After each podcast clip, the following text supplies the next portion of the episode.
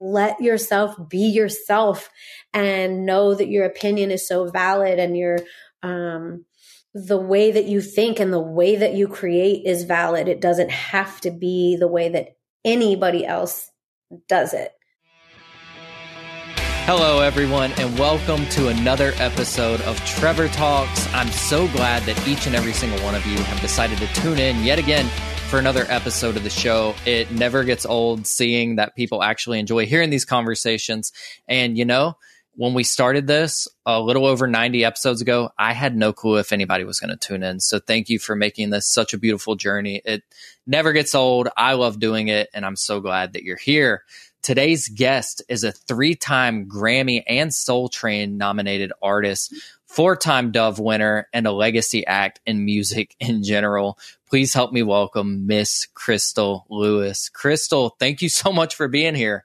Hi, you're so welcome. Thank you for having me. You know, it's wild to think that you've had a career for over 30 years and you there's no way. Like looking at you now, I'm like there's no way. Like did you start recording when you were 2 years old or like what's the deal here? it's I, I just can't see it. Thank you. Thank you very much.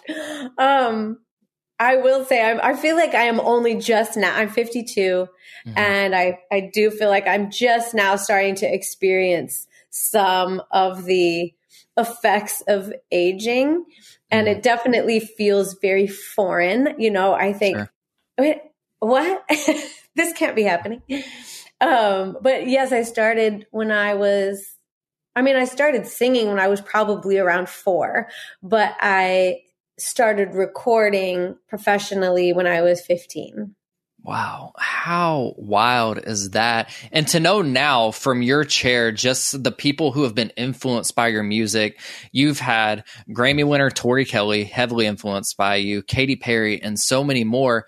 How wild is that to think of from your perspective? Like all of these young world changers out there were inspired by your voice, the God given talent that He gave you specifically to encourage these other artists to go out and do their own careers as well. That has to be amazing. It's it it's a beautiful realization uh, that I did not come to until only a few years ago, to be honest. Um, I just was very preoccupied. I mean, I had I got married super young. I had kids super young. I jumped into my career super young. So, uh, and because we didn't have social media and all the the easy ways to connect that we do now, I didn't know of any of those things happening, you know, um, until much later. So it, yeah, it's been a beautiful part of my growth, to be honest. Um, uh, lots of exponential evolutionary type growth in the last decade or even just under the little bit less than a decade um, and a lot of the growth has been in, inspired by, motivated, not motivated by, but um, I guess encouraged by perhaps um, those kinds of realizations that yeah. um, that there was some kind of influence there, and um, yeah. so yeah, it's been a well, it's a gift. It's totally a gift visually like just looking at your instagram page i have here you've had quite the shift like not only visually but going into this jazz record that you're releasing which we're obviously going to talk about. That's like the key thing for this interview. Like i have a lot of questions so let's just put it that way. But in the past few years it looks like you've just had this dramatic shift of I don't even know how to put it. Like you just have this vibrant vibe about you and I love it pink hair, short. Like that wasn't the original look that Crystal Lewis had in the 90s, early 2000s. All of the success, like it seems like you've grown a lot as a person and knowing who you are and who God's created you to be. So tell us a little bit about that. Oh, thank you for let for giving me space to to say it and for seeing it, Trevor. It means so much. Thank you. Um, okay, I will say that uh, I often as I'm sure many, many of us do, go back in my mind and, and have conversations with my younger self, or at least kind of take inventory and like try and remember um, where I lost. Like, wh- who was I early on? Um, where did things maybe feel like they got smaller, or what kinds of things happened in my life to make me feel like I needed to become smaller? And then at what point did I realize that I, I lived in this tiny little box that I could just push with one finger the walls down? Um, and I think when I look back, like I was, this is who I was as a as a young person. Mm-hmm. Uh, always some fear, always a little bit of timidity, but also a lot of courage and a lot of just vibrance. Like I was, I was told often to be quiet because there was a lot of uh, volume, uh, just that kind of came naturally, and it wasn't like a, um, a disrespectful kind of like attention seeking volume. It was literally just exuberance and excitement and um, joy that I loved, you know, being excited. Yeah. Uh, I think later as as you grow for me uh, being primarily involved in the christian music world mm-hmm. um, there's a lot of unspoken rules and there's a lot of spoken rules about what you should and shouldn't be and um, I broke a lot of them because uh, I, I, got married very young. That wasn't necessarily breaking a rule, but uh, my now ex-husband, spoiler alert, but I'll get that'll come later. Um, he and I started a record label in the early '90s, and uh, incidentally, I started dramatically changing my hair color and cut very regularly. And there were very few album covers that were the same from one to the next. Mm-hmm. And I got a lot of flack from uh, label executives when I was with various labels during that time for doing that. They were like, how are people going to know? How can they stay tracking with you if you're drastically changing what you look like all the there time? There wasn't like, Instagram back then. They didn't no. have a beautiful layout of all the dramatic changes. When the record comes out, they're like, Crystal Lewis, Crystal. Oh, that's that's very blue. Is that the you. same person? yeah, so funny. But it was something that just I don't know. It came naturally. I started in in high school. I was shopping vintage in high school. I was doing all the same things that I'm doing now. I was doing then on a slightly different scale. Yeah.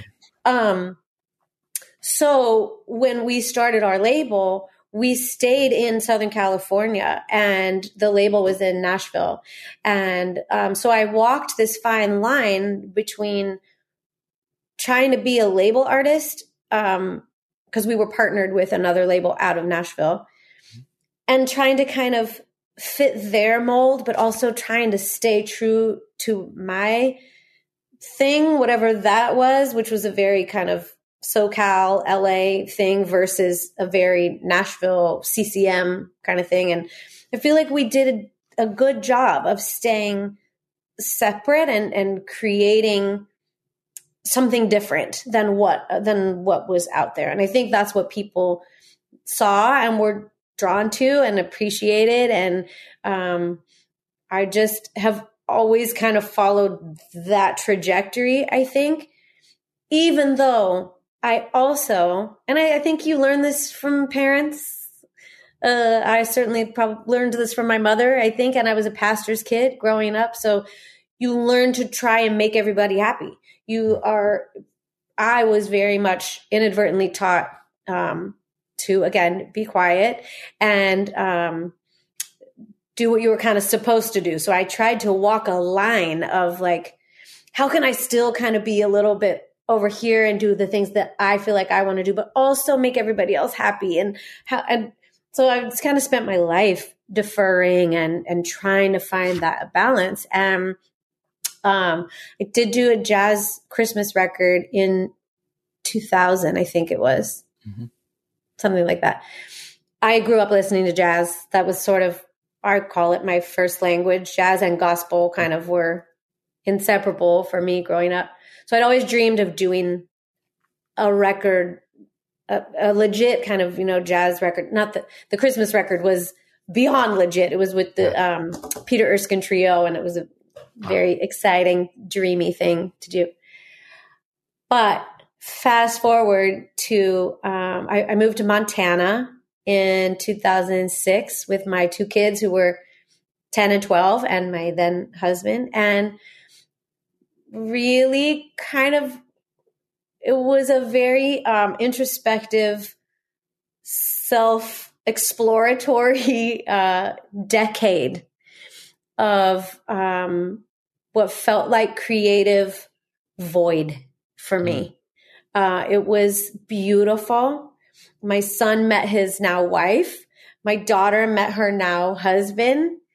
Um, a lot of beautiful new things bloomed out of that time.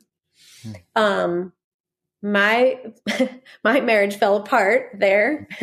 Uh, there were a lot of other things that happened that were um, very difficult, and other kinds of relationships, and um, just various things that happened, financial things that happened, and, and just big, big obstacles. Um, and I came out of that time. Well, now I can look back and say I came out of that time very changed yeah. Um, I experienced anxiety and depression for the first time there. Did not know that's what it was until later. Um, can now look back and tell you all about the days I didn't get out of bed and the days that I would go in the barn and just like sit with the horses and just like just felt numb and lost and couldn't quite figure out like what why am i feeling this? What is going on? And didn't have the resources or the the friendships or relationships at that time that were helpful for me. So um it wasn't until i came back to california to make a record in 2014 and 15 that um i really something kind of broke through for me and it was um, primarily conversations with two or three people who I'd known for a long, long time, one of them being my little sister. And we just, I felt safe and able to share and say, these are the weird things I've been feeling and I don't understand them. And I have these questions. And a lot of it revolved around faith. A lot of it revolved around uh, my marriage that was still, I was still married at the time, but there were a lot of just felt like missing pieces and I, I was just not I, not sure what was happening. Um, so I very, very slowly found my way um, to what I consider to be freedom. And a lot of times that I think maybe all the time, I could be wrong, but I think maybe all the time you have to go through those kinds of harrowing, difficult, scary um, experiences. Lots of uphills, lots of false summits, lots of disappointments, lots of devastating decisions that have to be made in order to find a space where you feel safe or where you know you feel free. So um, that is like like I have a few notes that I want to touch on from please, this. yeah, sorry, when, interrupt no, me at any time. no, no, like uh, this is all about like we want to capture your story, right? I want to hear the uniqueness that God's given you in your life, right? So the whole point of this show is really to help people hear from people that aren't too different from them. Like we've got such a diverse group of people that have come together just to share their stories and really tap into the topics that people need to hear. And like, when I hear your story and when you moved to Montana and you had that dark season, but there were some fruits that came out of that. Your uh, kids finding their spouses in Montana, but of course, you said your marriage fell apart within that. When you were going through those seasons of seeing, like, okay, some good is happening here, but I've also got this crap going on in my life that I would rather not be going through, how were you able to gravitate towards hope? How were you able to find bits and pieces of yourself along the way that help transform you into the beautiful flower that you've blossomed to today? That's so nice. Um, I think in the gosh, that's a really good question. Um, I think I'm still figuring it out to a mm-hmm. certain degree because I think when when you're in those those darker spaces, um, I mean, it's just so hard to see. It's funny. My um, everybody processes these things differently. Uh, I've there's a lot of people who say when you're in the middle of that thing, talk about it. Mm. Um, I've also heard people say when you're in the middle of those dark moments, wait and and process through it and then talk about it. You know, after the fact. I chose to wait. Um, I've spoken very little about my divorce. I've spoken very little about that time in my life. Very few, even of my friends, just my closest friends, really know a lot about that season. Nobody knew when I was in it or when I was there. Um, my son, who is now 28 and has two kids, so I have two adorable grandbabies. They're so amazing. They're in Montana, so I don't get to see them as often as I would like. But uh, when we first moved to Montana, a couple years after, my son was, I think, 14, 15 ish. Um, and he auditioned for this uh, indie film that was being made in the area. And incidentally, this is how he met his wife because his wife is the sister of the producer and director. Wow. they were a married couple, and this, her sister was the married to the director. So that's how we met them. So funny. But it was a retelling of Pilgrim's Progress. And it's the sweetest film. And I actually have a cameo in it, but um, it was so much fun. There is this, there is, there are two scenes uh, that speak volumes to me still today. One is um, the you know Christian is the name of the character in Pilgrim's Progress. This my son plays um, Chris. We call him. Chris is not Christian in the film. Chris, and it's just whole this whole interesting, different kind of take on it. But it's still generally speaking the same story. Um, there's this one scene where Chris is in the woods, and um, there are these I guess they're like trees or um, shrub type things that have crazy um, branches and, and roots. And they basically completely imprison him. And and the um the girl, I can't remember her name, but uh, they get completely taken over by these little branches and leaves and all, and it's mm-hmm.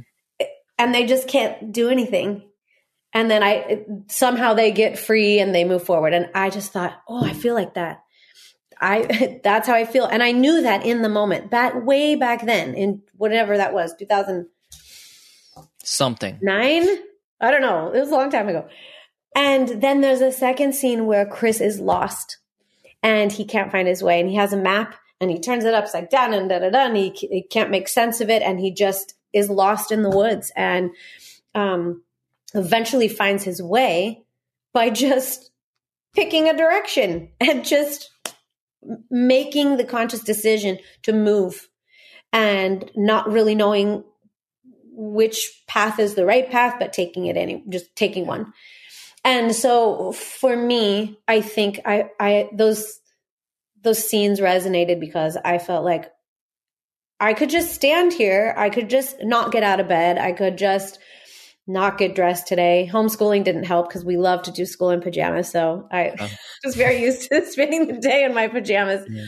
in the winter in Montana. Like, what else are you going to do? Um, but I think at some point I made maybe not even a conscious decision. Maybe it was just this innate resilience that um, I just kept moving forward.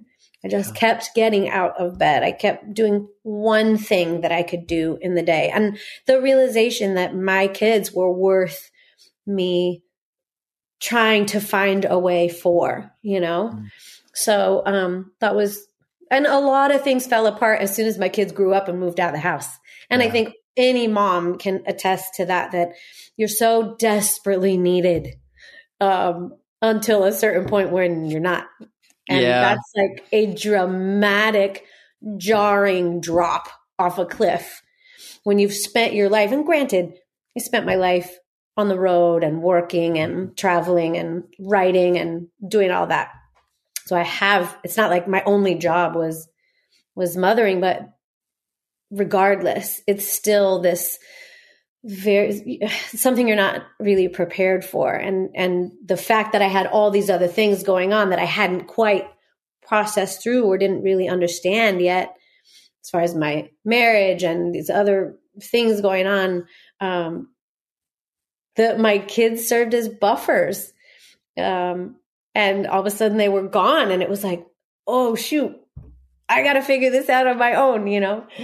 So yeah. it's yeah. And when it comes to like divorce, you know, in, especially in Christian culture, it's a very taboo thing to talk about. Like nobody wants to talk about divorce. So with that being said, from your personal experience, what would you want like those naysayers or the Christians on the corner that are just judging for every little move? What would you want them to understand about divorce? Um, that it's not the end of the world. Mm-hmm. Um, that I said, I've said this before. Um, my my counselor basically said this to me when I was going through it. Um, that I think, I truly believe God cares more about us as individuals than he does about the institution of marriage. Yeah. So I think the church tends to lean more toward, well, you just got to stay married because that's just what mm-hmm. you do, regardless of what's happening to the people in the marriage. Like it's more important if you're if you're dying a slow death internally you know it's it's better to assess that situation and maybe make the hard choice to m- move on. And i think that it's possible to do that in a loving way. We tried very hard to model that for our kids. I'm very grateful that my kids were in their 20s when this happened. Um, you know, I don't love that I was in my late 40s when yeah. it happened, but that's, you know, that's that's where we are and and it's how it happened and we are friends and I see him when I go to Montana and we have grandkids together for heaven's sakes. Mm-hmm. Like you just there's a lot of humility that has to be there in order for that to work. That's not necessarily for everyone. Divorce isn't for everyone. Staying friends with your former spouse isn't necessarily for everyone. Everyone's situation is so different. And I think that's something I would want people to know too is that unless you've been here in my house, in my shoes, you there's no way for you to know. And just yeah. like I'm not going to know about your situation, even if you write a book about it and you tell me everything there is to tell, I still wasn't there. And so yeah. I still just can listen and say, okay, okay, I don't totally get it, but I trust you and I get it, you know? And I love that you said if someone were to write a book, because a lot of times when people write a book or even do an interview, they're leaving something out. Like you're not getting the whole 100% sure. thing. So I, I guess like the reason I ask is like, for me, it's like to each their own. Like to uh, for people that get married like super young or maybe super late they were great friends and they're like you know what? I feel like i spend the rest of my life with this person. And then you realize you were better friends. Um, i mean life happens and i'm not here to like debate theology or anything like that um, or even give a hot take. It's like nobody can really judge what you're going through. You were experiencing that. And christian culture is so quick to jump on the high horse and you know, so praise yeah, God for that. and I love that you were able to talk to a counselor. That's so healthy. Like I go to therapy. I've got a therapist appointment tomorrow. If we're being real honest, holla. Like there's just so many things that you can do to collaboratively. I guess that would be the word that you can collaborate with people on to get through these um, hard times. And I want to use that as a segue into the new record that you've so profoundly titled "Together We Can." Yes. And I love the title from my chair. It's like, okay, first of all, you've got one of my all time favorite vocalist, musicians, whatever you want to call her, on the record, which is Tori Kelly. That's like my bucket list interview, by the way. And she, I've been a long time fan, but also one of my favorite TV shows of all time is The Office, and you have Kate on the on the record, and it's like, yes.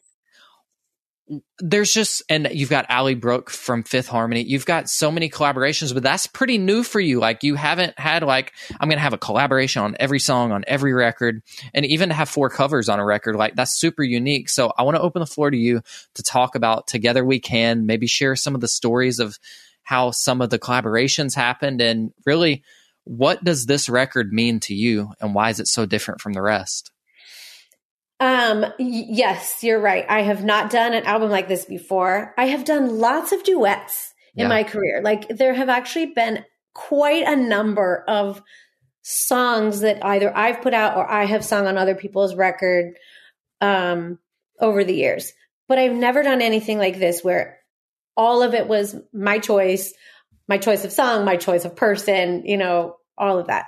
So I think it was during the pandemic um, so like mid 2020, when all the um, a globally we're like experiencing something together, which, as far as I know, hasn't hasn't happened in my the lifetime, or not for sure not my adult, you know, lifetime. Sure.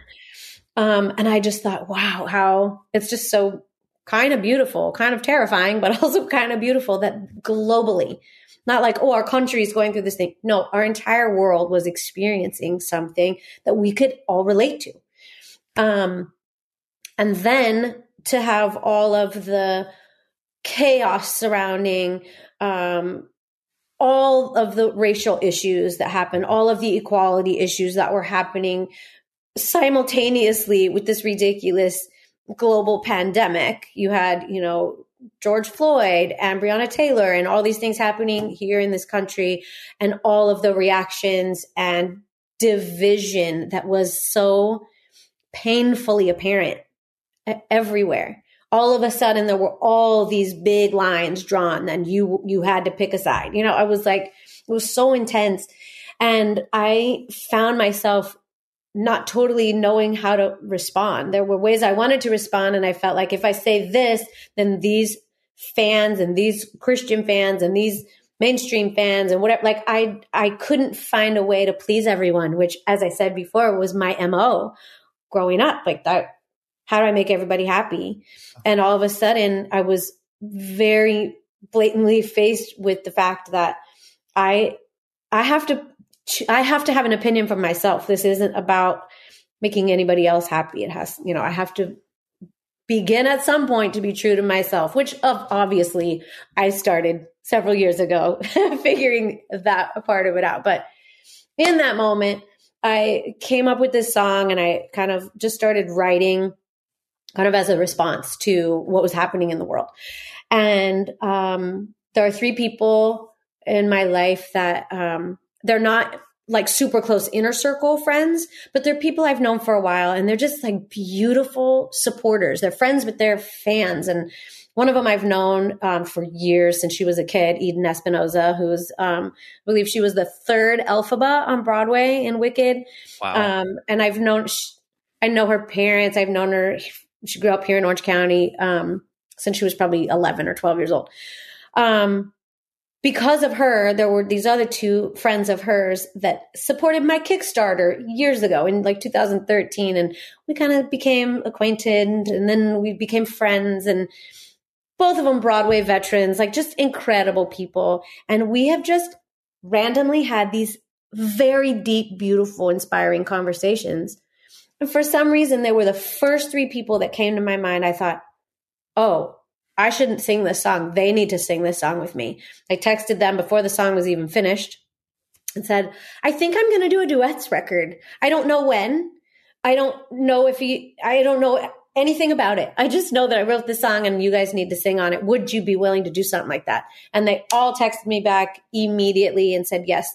So it was well over a year later that a year and a half later or so that we were able to get into the studio together and record it and that's the title song together we can so all the other duet partners it kind of all came out of that idea um, i just wanted to sing with the people that i really mm-hmm. love that i love listening to that i love being around um, Kate has become a friend because of Tony, my producer and musical director of my band. He works with her a bunch. So we've just ended up being in the same place at the same time a whole bunch over the last probably four years or so.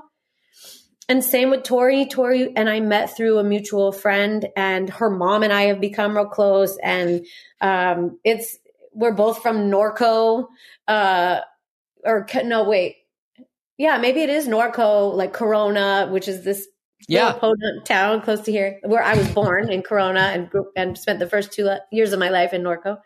Wow. So it's just it just wound up. It kind of snowballed into this beautiful um, thing, and it was so hard to to make the songs. Um, some of them came easily, some of them didn't. Hard to get schedules to coincide, and um, did a Kickstarter for it, you know, to pay for it because I'm an independent artist and yep. don't have a label to do all that stuff for me. So it really was a labor of love and friendship and um, yeah, it's been a beautiful journey. I, am very proud of it. I love that you said that everything kind of snowballed together. It's almost as if every step in your career is snowballed into this record, into this season for your life. And one of the things I really want to point out is you did start your career more so in the CCM genre, which is a huge market, which obviously you've talked about. There are the written and unwritten rules of CCM in general.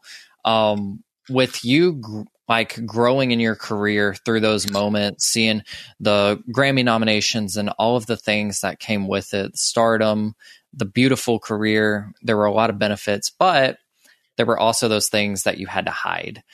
With being an independent artist now and branching completely out almost of CCM into a more jazz focused record, how has that been like in your mindset? And how would you challenge other creatives to not allow themselves to get hmm. boxed in by a certain industry or goal and to pave their own way for their success? Ooh. Um, I would say so. Starting with my last record, Rhapsody, mm-hmm. which was the first um, first thing I did completely on my own. Um, it's it is not easy to change lanes um, it's a strange like dichotomy almost of being like a veteran artist, been around for yes, 30 plus years. And then I'm a new artist in this genre in a sense. And so it's in some ways, it's a tough sell, um, both to new fans and old fans. It's like I'm not, you know, it's just weird it can be weird. But I've also been pleasantly surprised at people's support and interest and encouragement um, with doing something new. And I would say to people that um, there and there are still remnants. There's there are still bits and pieces of old thick skin that are tough to shed. You know, um, in terms of allowing yourself to be vulnerable, allowing allowing myself to be truthful and not feel like, oh, yeah, I'm not supposed to say that. Or, oh, I don't want to, again, with the people pleasing, I don't want to like uh, offend anyone or whatever. And at some point, it's like, you just have to ask yourself why um, why that matters so much because if i'm putting so much stock into your opinion that means i'm I'm not putting any stock into mine. Well, why does your opinion matter more than my opinion? It doesn't. They're equal. They matter the same. And um, that that's been a hard learned lesson for me that I'm honestly still learning with my writing today. Um, I, I probably overthink a lot of what I write about because I um, I'm I'm still learning how to just be like. Sure open and vulnerable, you know, in my writing. So that would be my big um, piece of advice, I guess, to people is just to like let yourself be yourself and know that your opinion is so valid and your um, the way that you think and the way that you create is valid. It doesn't have to be the way that anybody else does it. Yeah. So. And you got to help forefront that as you were talking about earlier. You were fighting for you want your covers to look a certain way. They're not going to be on brand with the last. And now that's encouraged. So the tables have turned. Like, no, I can't think of very many artists out there that have very similar cover styles. Like their branding might go into it a certain way, but everyone's like, all right, this has to be unique. This is going to be a new season of some sort where you use new colors. I need new hair. Right. This, that, and the other. And you were at the forefront of that when they were telling people not to do it. You did it, and you're seeing the ripple effect of that now. And I think it's so encouraging. Like, with hearing what you've shared about your story and then getting ready for the interview, listening to others that you have done, hearing about the journey with Alzheimer's with your mom, and hearing about going through the divorce and seeing your children um, go on to get married, and now continuing your career as an independent artist, you've grown in so many different aspects, and it shows a lot of perseverance. So I'm curious to know where would you contribute that perseverance factor, and how would you challenge others to keep pursuing their callings? I think, oof, I think everyone finds it differently. I know I spoke a little bit uh, briefly earlier about um, a lot of the shift and evolution that was taking place for me all at once. Um, so some of it revolved around my faith as well, and that's. I, I see things very differently than the way that I was raised, and I'm I'm slow to use the word deconstruction because it's kind of become this big, like, you know, Negative buzzy kind of thought. word. Yeah. but at the same time, I think it's a very interesting way to sort of, um, like, it's a pulling apart of something. Mm-hmm. I remember I had this moment where I did you ever go to science museum as a kid and yeah. like they had these they had these um, little plastic balls that were like this but they were actually expandable plastic pieces and they kind of expanded all the way out so it was like this framework um, that I, I mean it was a not a ball that you would like hit around but it was just this big sphere that yeah. had open space in the middle and and it would collapse down to a small thing so I had this weird vision of one of those kind of floating up, and every piece of what I was dealing with in my life was inside there mm-hmm. relationships, faith, career, uh, family, you know, parents, everything was just in there. And I found myself walking all the way around this sphere and I could reach in and pull each thing out and look at it from all these different angles. And I'd never done that before because I was not encouraged to ask questions about what I thought or what I believed. Honestly, it was I was always just sort of given passive aggressive, um, rhetorical questions, you know, from like mostly my pastor father and and yeah. other pastoral figures. Like, um, it, there wasn't uh, this beautiful like exchange of information. Like, let's dig in and pull this thing apart and see why uh, why you believe it, what how it makes you feel. So, um, to attempt to answer your question, I would say there is definitely a deep seated um, faith in my being, um, but it looks very different than what I would have said it looked like, you know, 20 years ago. So, um, there's definitely a, a renewed sense of self where, again, we were taught like, oh, totally deny yourself entirely. And I think that's so damaging because I think we're pretty beautifully made and created to be wise and we have um, intuition and good perspective on things. And um, I don't think that our hearts are deceitfully evil at their core. I think they're good. Mm-hmm. And so, um, I've asked a lot of questions and I yeah. don't, I can't give you any answers. I, you know, I don't have a lot of answers. yeah. Like that's healthy too. And when I hear deconstruction, like, it's in especially Christian media a lot where people like deconstruction is a devil, this, that, and the other. And I don't personally like have a view on it. I have like, I like to consider like asking questions and really diving in, like, okay, I've heard this about scripture, but let me do that research for myself and let me go into it. And I think there's a certain piece of reconstruction that we have on like, okay, what if my faith was just out of touch, right? Like maybe it needed to be recalibrated and God wanted to show me something in this season and that's okay. Like so many of us get trapped in our own minds and it's like I'm so anxious, I don't know why, I don't understand this. I don't know about heaven and hell. I don't know about who I am as a person. I don't know who God created me to be. And at some point or another, you have to sit down and really go through it. You can't really throw that away. And that's where therapy has been like a key component in my life. Like, okay, if I'm struggling with panic disorder and I'm struggling with these panic attacks on a daily basis, how can I fight through it? And how am I going to get through this? And it took three years of letting it destroy my life to mm. really go like, okay, I need to get through this because God's called me to do something and I don't know what that is. And that's about as close as I've come to like the term deconstruction. It was like more of I'm going to reconstruct my thoughts and abilities and really dive into who I feel like I'm called to be and explore that.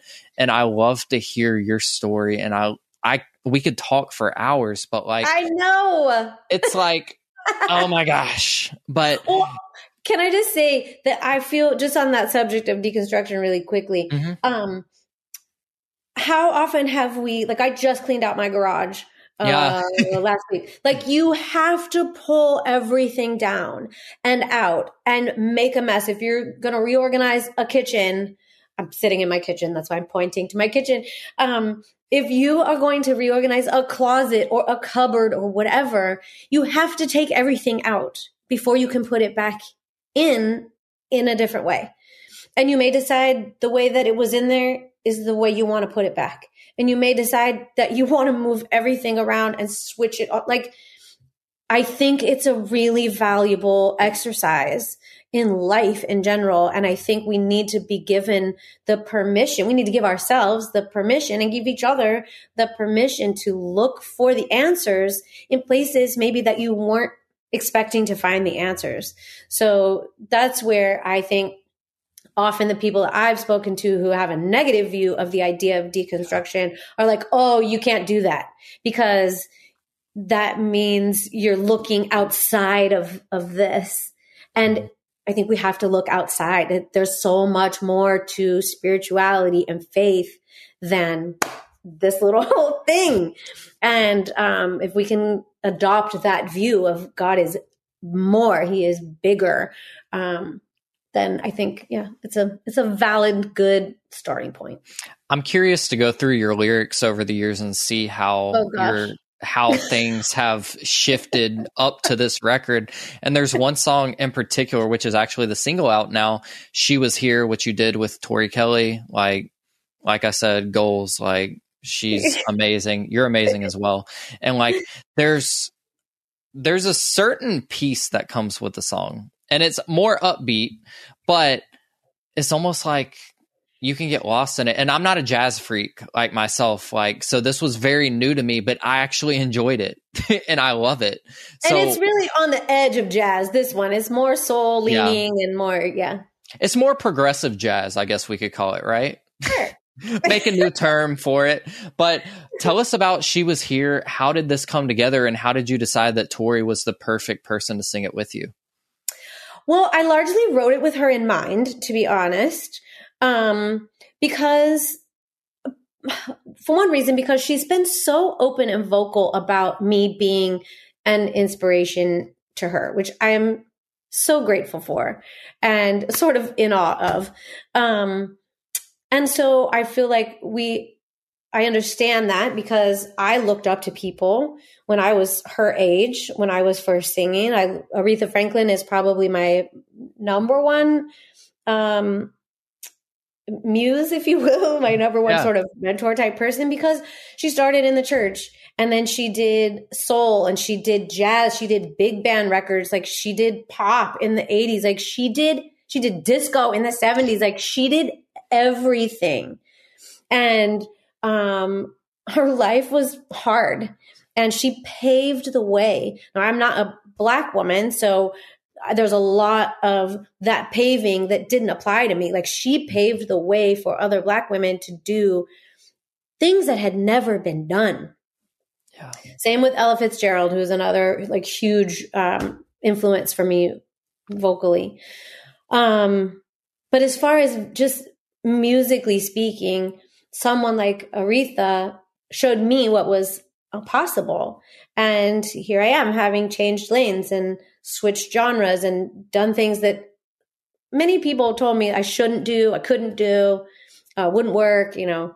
Um, so I wanted to, I, I'm, I came to a point where I realized, as I think I mentioned, that like, oh my gosh, I've been an influence to these younger women like Tori, like Katie, like Kelly Clarkson, like Ally. Like, how did that happen? That's just so crazy.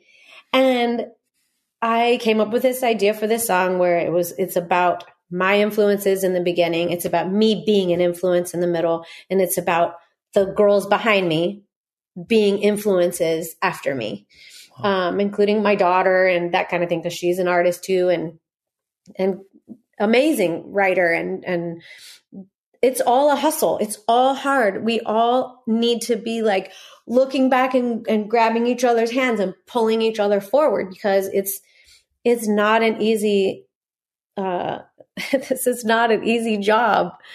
Um, and so, yeah, that's, that's what the song is about. I, having developed a relationship with Tori, she was one of the first people that I texted and she was, there was some red tape we had to kind of finagle through because she's, you know, a signed artist and she has mm-hmm. management and she's a big deal. And I'm like, yeah, I don't have any money and I don't have, you know, any radio. Like, I'm just going to put this thing out. So, um, yeah, she was very gracious and honestly one of the best singers around. I mean, truly, yeah. like, and I'm, I admit I'm a relatively harsh critic, but, um, in the studio, like, there are very different kinds of singers and you sing differently on stage in a live performance than you do in the studio. It's just, it's just a different thing.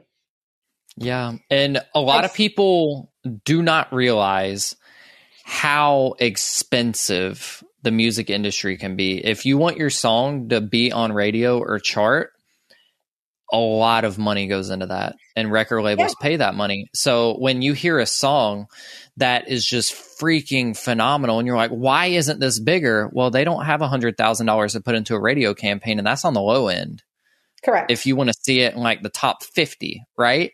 So uh, going from being a signed artist into an independent artist, I think is a beautiful thing. Like, especially for your journey, it just seems like it fits so well for like the woman that you've grown to be. And you are an independent woman, like, not even saying that uh, in a music sense, you just seem like, okay, if I needed a strong person in my corner, I'd want to call Crystal Lewis. And I'm sure you're that person for people as well. And I'm excited for people to finally hear this record. So, as we close, I always really like to ask a unique question that we don't necessarily ask every single person. It changes per episode. And for this one, I'd really just like for you to be able to encourage people, whether it's a woman that's going through a divorce or a kid that really wants to be a musician, whatever it may be, whatever circumstances, poverty, whatever. What would a message be from Crystal Lewis for that one person out there?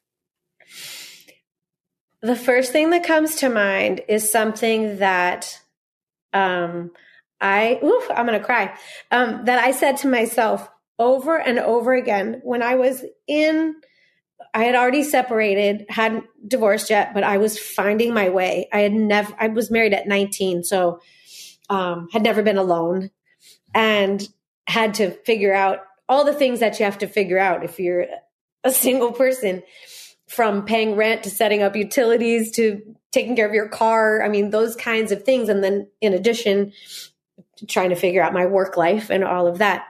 Um, and I, I went to, um, I've been to Paris twice by myself since I've been single. Uh, w- had a couple friends there. I didn't like, it wasn't only always the whole trip was by myself. I was with some people, but largely by myself. And, um, so I just I don't know why I gravitate toward the idea of Parisian living or whatever. I don't speak French, but I uh, wrote this phrase down in my notebook. Um, this was the I think we had separated, and like maybe three weeks later, I was in Paris. Um, so was everything was so fresh and really scary. And I wrote this phrase down that said, "Vous allez être très bien." And it means I'm pretty sure um, you'll be okay. And um, I said you instead of I because I would say it to myself when I looked in the mirror. And I just, it was a constant reminder. And there were days I did not agree with myself.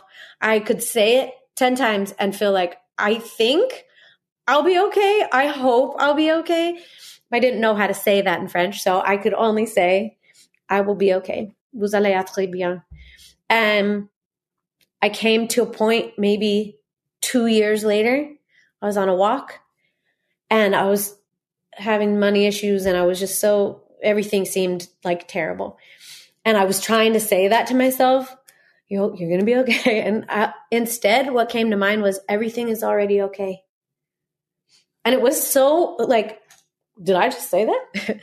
um, because it was a new way of thinking for me that it, instead of that encouraging, like, come on, you can do it. You're to be okay. You're to get through this. It was like, you're good it was a different i like stepped onto a more firm platform or something so wh- whichever of those things you need today like if you are in the place where it's vous allez être bien you will be okay or everything is already okay your money is already figured out your relationship is already figured out you're like not to be cliche or, or simplify things to the nth degree, but like, uh, I don't know. There's some, there's peace in the idea that things will work out. They really will. Maybe not always to our specific specifications, but they will, and we'll be okay.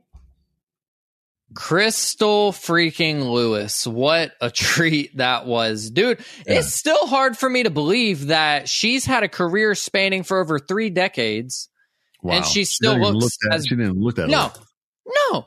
Like she's beautiful. She's like Tinkerbell. I mean, dead serious. I love her. I always wonder if when I say doesn't look that old, I wonder if that's offensive. Like she didn't look that old because no, like she's so she's old.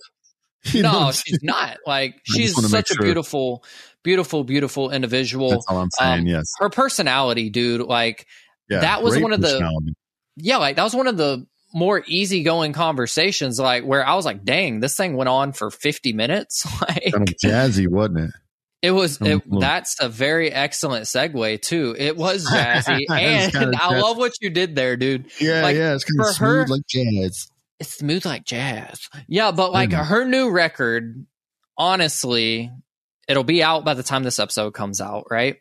It's called "Together We Can," And it's such a beautiful piece of her story to the sense that, like, when we come together, we're not only louder together, but we can find healing together. And during mm-hmm. the pandemic, when we came together, we were able to find, you know, we're still working our way out of it, but together we can. And I think that's phenomenal, especially with this being such a collaborative effort. She's got yeah. Tori Kelly, she's got Ally Brooke from Fifth Harmony, she's got wow. so many amazing artists joining her for this collaborative effort and it is jazzy. I'm not a jazz fan as much as I uh, you would like get to the say. right atmosphere. If you're in the right yeah. atmosphere and you're chilling, and all of a sudden some, some that, man, if you could just play it right now, I could just hear it. You're just chilling. You just it's a cool. it's a vibe. It's a lifestyle. It's it's beautiful. Yeah. So Dude, I, am almost certain that this record's going to bang, and it's going to be awesome. It's a banger. It's a banger, and the fact that like uh, sure well, one thing uh, somebody asked me the other day, they were like, "Why do musicians call them records?" And the answer is not vinyl. Vinyl was never what a record was. They call them record yeah, stores and stuff. Record. It's a recording, yeah, so it's yeah, a record. Like that's just something that more the artsy people use, but that is like the terminology for it well, to get nerdy on everybody. It's a great record. It is. Yes, I guarantee it's going to be awesome, and I can't wait to listen to it. I'm yeah, glad she's sending uh, sending me and you a autographed copy, bro. Um, that, you know, we're going to be spinning. You know, I guess we, we don't even have a CD player, but you know, uh, I, I, in the car maybe. I think we're putting it on Apple. We're gonna no, put no. this thing. Uh, yeah, Spotify. like everybody has to pre-save it. We're gonna have the link in the description below. Yeah. But dang, dude, like, just imagine this: you've got some of the biggest musicians in the world: Kelly Clarkson, Tori Kelly, oh, yeah. Katy Perry, and so many Bono. more that we haven't even listed. Bono, uh, Crystal Lewis has performed with Bono, Stevie Wonder. Yeah. Such a legacy act, man. And she's wow. still growing strong as an independent artist. That's it's awesome. phenomenal. And I'm excited for everybody to hear this. This is our first jazz interview, I believe. I mean, we may have had some jazz fans, but not like a legit, like, I got a jazz record coming out. So this is exciting. ooh, ooh. anyways. Um, yeah, so, but yeah. You know, I, just looking back at what you guys were talking about, I mean, there's a lot of, a lot of good stuff in there, but you know, I heard her talking about deconstructing mm-hmm. and, um, and I think that's a, an important uh, conversation to be had. And I think so yeah. many people are just like, well, that's just wrong. You can't deconstruct and blah, blah, blah. But I think you can find new levels of faith. I think you can find deeper meaning and grow your roots even deeper into what you believe by having those uh, that those spaces or those times in your life where you really have to shed some of the old in order to find out what's real and what's right. Yeah. And so and, just hearing yeah. her story about that. Sorry, didn't mean No, you're good. You're good. Hearing her story about that and just how how she came full circle and had a stronger faith was beautiful. Yeah, it was a reconstruction story. Yeah, that's what it sounds like.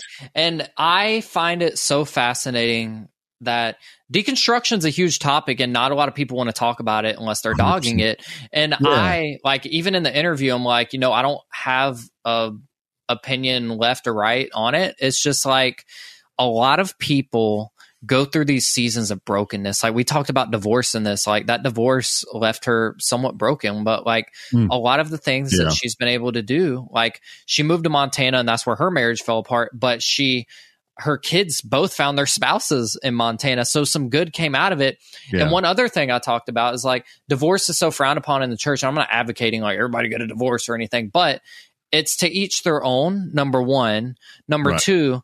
Some people get married. Well, that's not what Dad says. Yeah, like some people are excellent friends and terrible spouses, right? Forgive me for saying that. I'm sorry. No, but like it's literally like some people get married to their best friend and realize that they were much better friends, and that's to each their own. And Crystal is such bro, a legacy act, bro. You're you're you're you're you're you're skimming the surface of the sun right there, bro. When you're talking about like uh, all of those things when it comes to uh, divorce and and you know to each their own and and all of that good from bad and all of that stuff and it all does work together but i think these are meaningful conversations and i think it's important that we're open to these conversations and that we yeah. have them. I if guarantee the jazz want. I, I bet you this jazz album wouldn't even wouldn't even be a reality right now had she not gone through that season. Yeah. And here's the thing, bro. If people want to listen to K-Love, they can go listen to K-Love. But that's not me. Everything's gonna be all right. And not even, I'm not dissing K-Love, but this I'm not is not. K-Love either. I'm just like. No, but like. We, we trying to pay your bills. No, but like, I'm just sitting here like, we're allowed to have these conversations and yeah, yeah. we shouldn't shy away from them just because you hmm. disagree with something somebody says. So this was another one of those therapeutic episodes for me. And I'm. Yeah. And it was for me just sitting back and watching it. And, uh, you know, I don't care what you say, Trev. You're never going to convince me that Santa Claus is not real.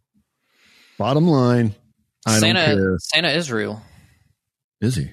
I this think is new. I think that Brian Head Welch might be Santa. He's Santa Claus. He's Santa Claus. I think you're on to something. Exactly right. I'm on to it.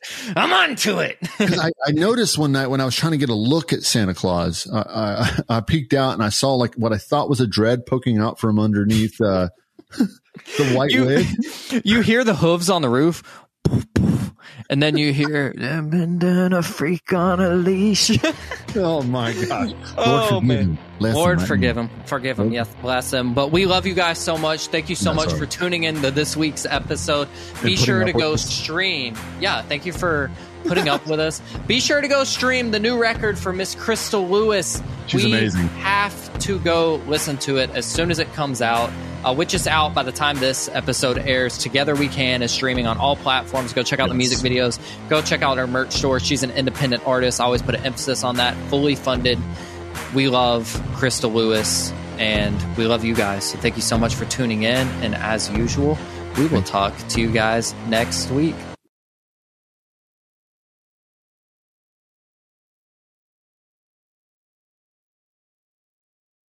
Found myself on a ledge, three stories high, at some condominiums, contemplating my life and struggling to understand my purpose. Have you ever found yourself on the ledge? My name is Billy Yant. I'm a caring father, mentor, and friend. In my new podcast, Billy and the Goat, I share the life changing events that shaped who I am today to remind you that no matter how far you've fallen, God can help you get up and thrive. Listen now at lifeaudio.com.